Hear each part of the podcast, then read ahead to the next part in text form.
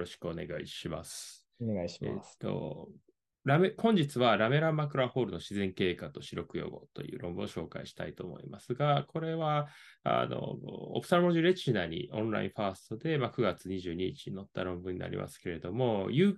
えっと、ヨーロッパの方での多施設共同研究になっています。で、内容としては、このラメラマクラホール、分層範囲語ですね。自然経過とまあ手術成績評価するということになるんですけれども、どういうことかというと、まあ、ラメラマクラホールっていうのは結構視力がいい方も多くて、で、いつ手術するのかとか、あと、手術の成績について、それがいいのか、あの手術して良くなるのかっていったところも、まあ、結構、あの、いろんな意見がある、まだわかはっきりしていないところがあります。えあと、あの、EP という網膜面上にくっついている増殖組織のようなものが伴っていることも非常に多くてですね、まあ、そういったものをどのように処理するのか、取るのか、埋めるのかっていうところを、まあ、最近ではあの埋めるのがいいというふうなことはよく言われていますけれども、まあ、あの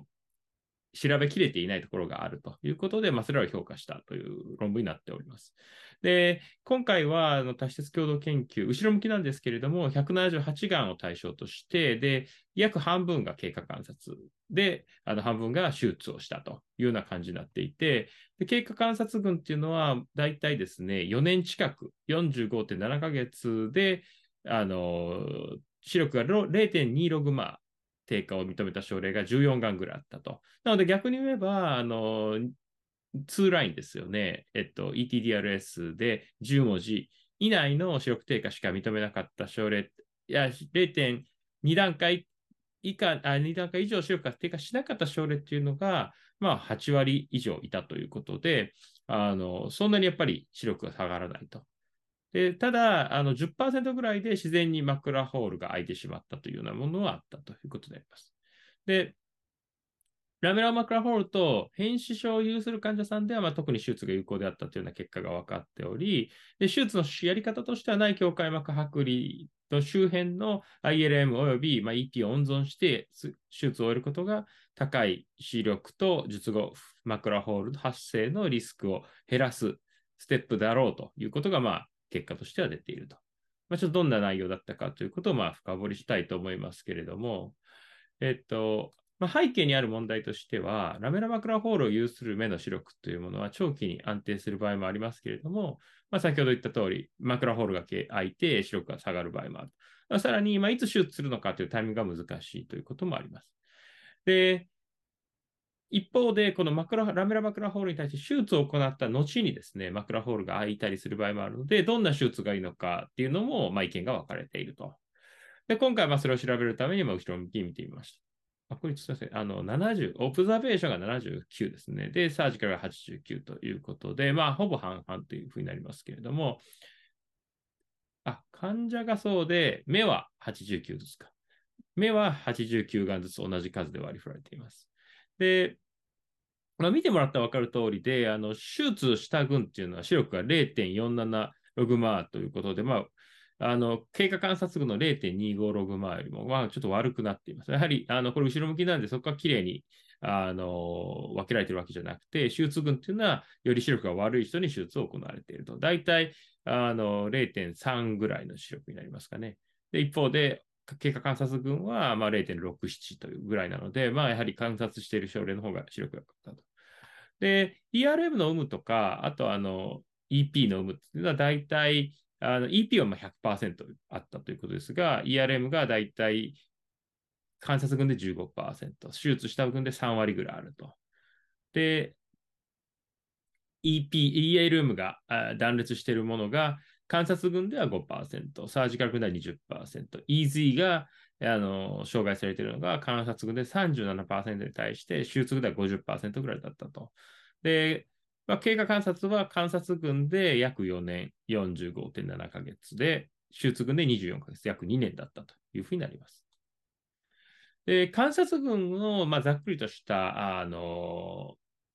まとめですけど、観察群はベースラインで大体視力が0.25ログマーであって、で最終追跡時に0.28ログマーぐらいだったということで、まあ、ほとんど変わりはなかった。これは統計学的な優位さもなかったということになります。で、14が、15%があの0.2ログマー以上の視力を失ったけれども、まあ、そのうちの3がんはマクラホールが開いて、2がんにはその最終受診時ではまだ開いていたと。で、経過観察中に網膜外装障害が生じた症例というのが ELM と EZ の両方が障害されたのが10%。で、ELM が10%、そして EZ が約30%で、まあ、障害を認めたと。で、まあ、あの、それら、フル、えっと、EZ の障害が生じた目のうちの、えっと、37%というものが、まあ、そうでない目よりも、えっと、えっと、EZ、あそうでない目、あ、えっとですね。EZ の網膜外装がまあ自然に回復したものはなかったということになります。で、えっと、EZ を障害したものの方が、あの、ELM を障害したものよりかは多かったというふうになっている。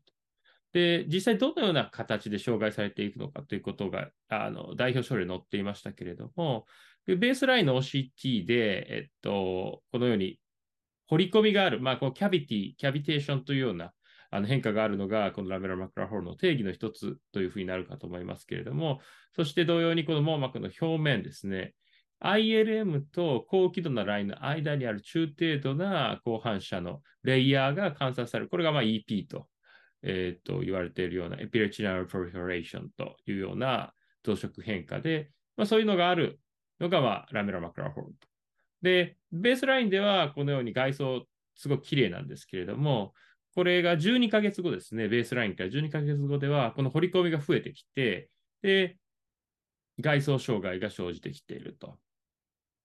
で、さらに、あの、82ヶ月後、ここかなり経過観察期間長いんですけれども、になってくると、あの、EZ、ELM ともに障害が増えて、こうキャビテーションも増えると。で、この B スキャンのラインだけですが、この EP もベースラインと比べてこう増えているようなことがまあ観察されているというふうになります。ですので、まあ、何もしなくてもだんだんとこういうふうな変化が起こっていくというのが、まあ、よく見られる変化というふうになります。じゃあ、あの視力の変化、この経過観察群で視力の変化に関与していた因子というものを調べてみますと、まずはベースラインの視力というのが、あの視力の変化と関係するということで、まあ、優位な因子であった。あと、白内障手術ですね。まあ、白内障手術をしてると、ま、視力が良くなる。まあ、これはもう当然だと思いますし、まあ、経過観測期間長いと、ま、視力が悪くなっていくと。ま、これもまあそんな、そうだろうというふうに思いますけれども、ま、あの、特別何かこの、例えば ELM や EZ が断裂したからといって視力が変わるということはなかったと。あと ERM の有無というのも直接的な視力が、には優位な因子としては出てこなかったというふうになります。あと年齢も優位な因子じゃないというところになっています。で、経過観察期間中にこのマクロホールが開いてしまった症例というものが、まあ10%、89がん中9がんあったということで、で、大体ベースラインからマクロホールの診断までの中央値が20ヶ月であったということで、えっと、まあ、そのカプランマイヤーがここに出ているんですけれども、あの5年経った時点においてもですね、まあ、88%の症例ではまあ認めていなかったということで、まあ、このに対してこれを手術介入とかをするのかどうかというところはまあ考える必要はあるかというふうに思いますが、大体10%ぐらいが空いていったと。じゃあ何がそのマクラホールの因子として関連あるかということを調べてみているんですけれども、それに関してはまあ何も関係が出なかったと。あの、これ、ただフォローアップ期間はないので、あの、まあ、長く見ていれば空いてくるのかもしれませんけれども、ERM の有無、ELM EZ のディスラプションとか、フォビアのバンプとか、あと白内障手術、レンズステータスとかはもう一切何も関係ないと。まあ、あのなので、まあ、もしかしたら中心下の網膜の厚みとかはま直接的に薄くなって開きますので、関係する因子かもしれないですけれども、まあ、今回は検討していなかったということで、まあ、あの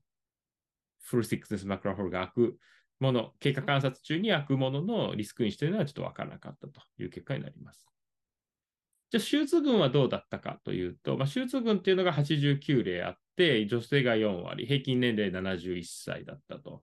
で、ベースラインであの視力っていうのはあの0.45ログマぐらいでしたけれども、ERM がある症例というものが、と ERM がない症例というものがありましたが、まあ、その間には視力の差はなかったと。で、大体24ヶ月経過観察を終えていて、で、いたと。まあ、一番短いものは3ヶ月以上だったんですけれども、まあ、48ヶ月以上見ていたものも19%いた。で、視力に関してはですね、やはりこちら手術介入することで、0.47ログマーベースラインだったものが0.35ログマー、で大体ですね、0.3ぐらいの視力から0.5ぐらいまで優に増加をしていたと。ですので、まあ、経過観察では変化しなかったようなものも、まあ、あのこの手術介入によっては良くなる人がまあ多かったと。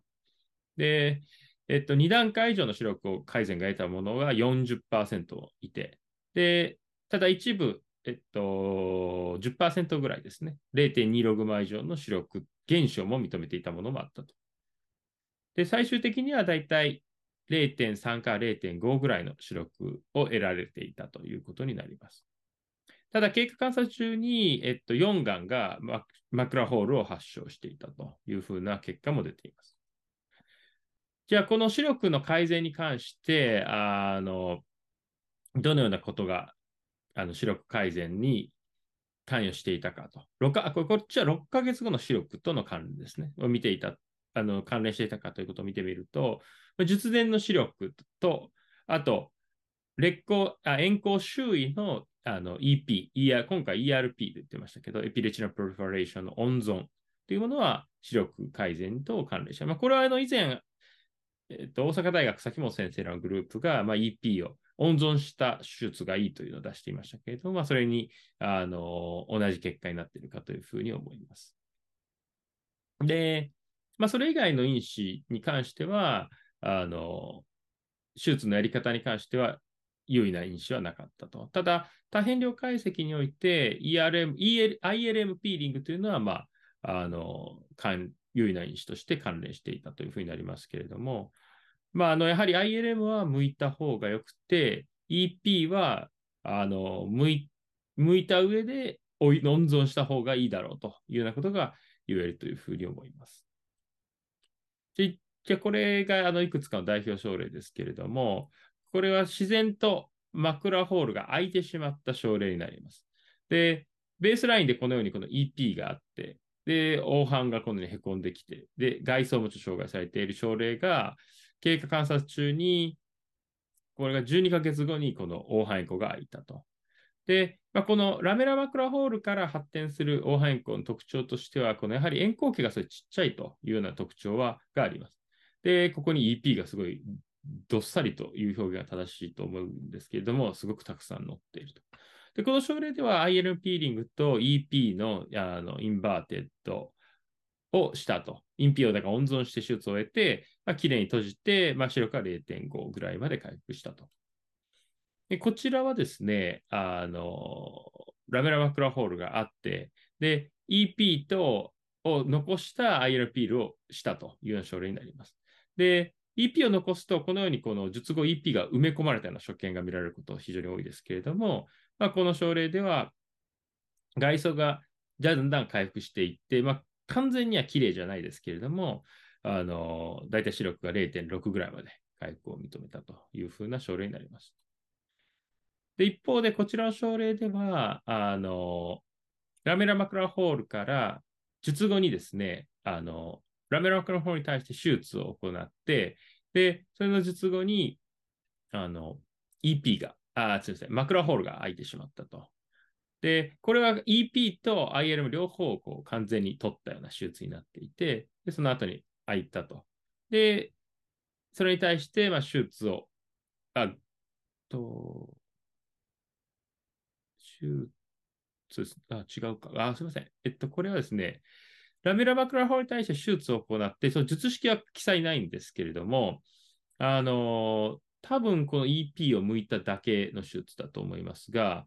えっと、その後、フルシックネスのマクラホールが開いてしまったと。で、2回目の手術は EP を完全に除去して、で、ILM も向いたと。1回目の手術はちょっと向いてなかったのかな。で、閉じたという症例ですけれども、あの、あまり視力が良くないようなあの治り方の症例で、この外装がすごくこの、なくなるような閉じ方をしており、視力はあの0.25ぐらいにとどまってしまったということになります。で、大体このラメラマクラホール手術後のフルシックネスマクラホールのあの症例というのが8がんありまして、で、それの診断が中央値として1.9ヶ月で空いていると。なので、これ以前のあの崎本先生たちの論文でもそうだったんですけれども、結構術後早期に焼くのが多かったというイメージがありますけれども、長いものもあって、まあ、の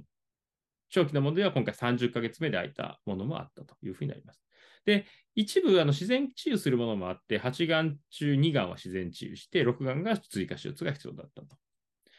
で、どんなあのものがそれに関与していたかというものを見てみると、レンズがシュードフェイキックだったり、INP をしているとリスクが低くて、EZ が断裂しているとリスクが高いということになります。まあ、この3つだけがあの有意な因子だったということになりますけれども、まあ、なので、あの、 ILM peeling とかっていう、まあ、こう pseudophakia がっていうのはちょっとよくわかんないですけれども、まあ、白内障を同時にしていると、もしかしたら悪いということなのかもしれませんが、まあ、ちょっとそこは、でも cataract surgery は関係ないと。ちょっとわかんないですね。IL ピーリングはまあ少なくともやった方がいいだろうということになります。で、まあ大体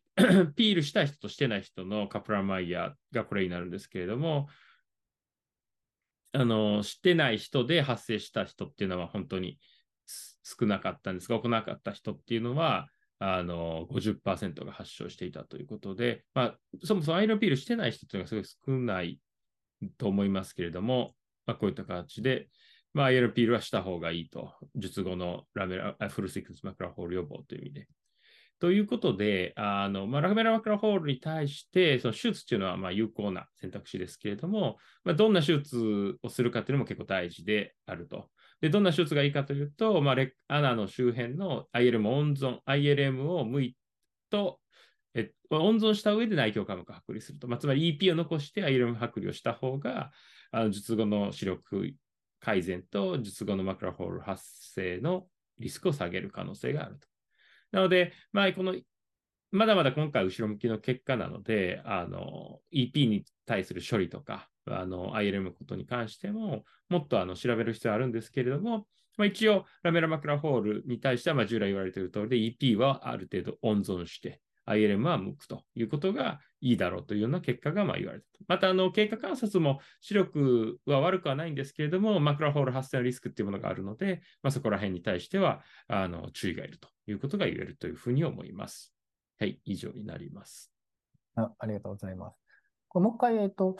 中平均観察期間どんなもんぐらいだったっけ？えっと、どれぐらい長く、えっと、オブザベーションが4年。今4年ぐらい。これは、やっぱこんなもんぐらいでなんか臨床的な感覚として、もう大体 OK って感じかな。例えばこれが10年とかって見ると、もっと違う結果になり得るのか、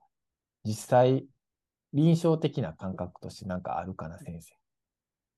10年経ったら悪かってことですか？っていうのは、まあ、4年っていうもので、うん、長期の経過として、例えば手術した方がいい、したくないとかっていうのが言えるぐらいのレベルなんか、やっぱり実際のリアルワールドとしては、まあまあ、とりあえずはもちろん長期やと思うので、十分ね。ま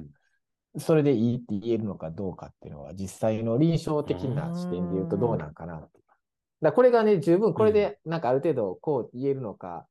いやいやっていうのか、どうなんかなと思って。ね。ああ、いや、まあでも時間としては結構長いんじゃないかなと思いますけどね。もともともう常に、すでにあの、病態があるような目なので、ある程度変化起こるかなというところで、10年間やっぱた同じところでちゃんとフォローできてるとかっていうようなデータって結構少ないじゃないですか。うんうんうんあでも、まあ、ある、あるものはあるかもしれないけど、こういった手術過量がいるような症例では少ないような気はしますね。まあ、特にこの興味がね、やっぱオブザベーショングループがどうなるかなっていうのがね、あった中で、まあ、今回マクラホールのその話が出てたんで、あ、それは、まあ、すごく納得できる話やし、うん、えっ、ー、と、ああいうカプランマイヤーで、まあ、どれぐらいね、いつぐらいになってくるかとかっていう話やったよね。うん、確か、えっ、ー、と、はい、スライド8のやつかな。そうですね。そうやね。うん、これが、えっ、ー、と、自然経過でやね、これね。そうですね。ねだから、こういうのがあると確かになとかっていう話になるし、うんで、こういう長期の話って、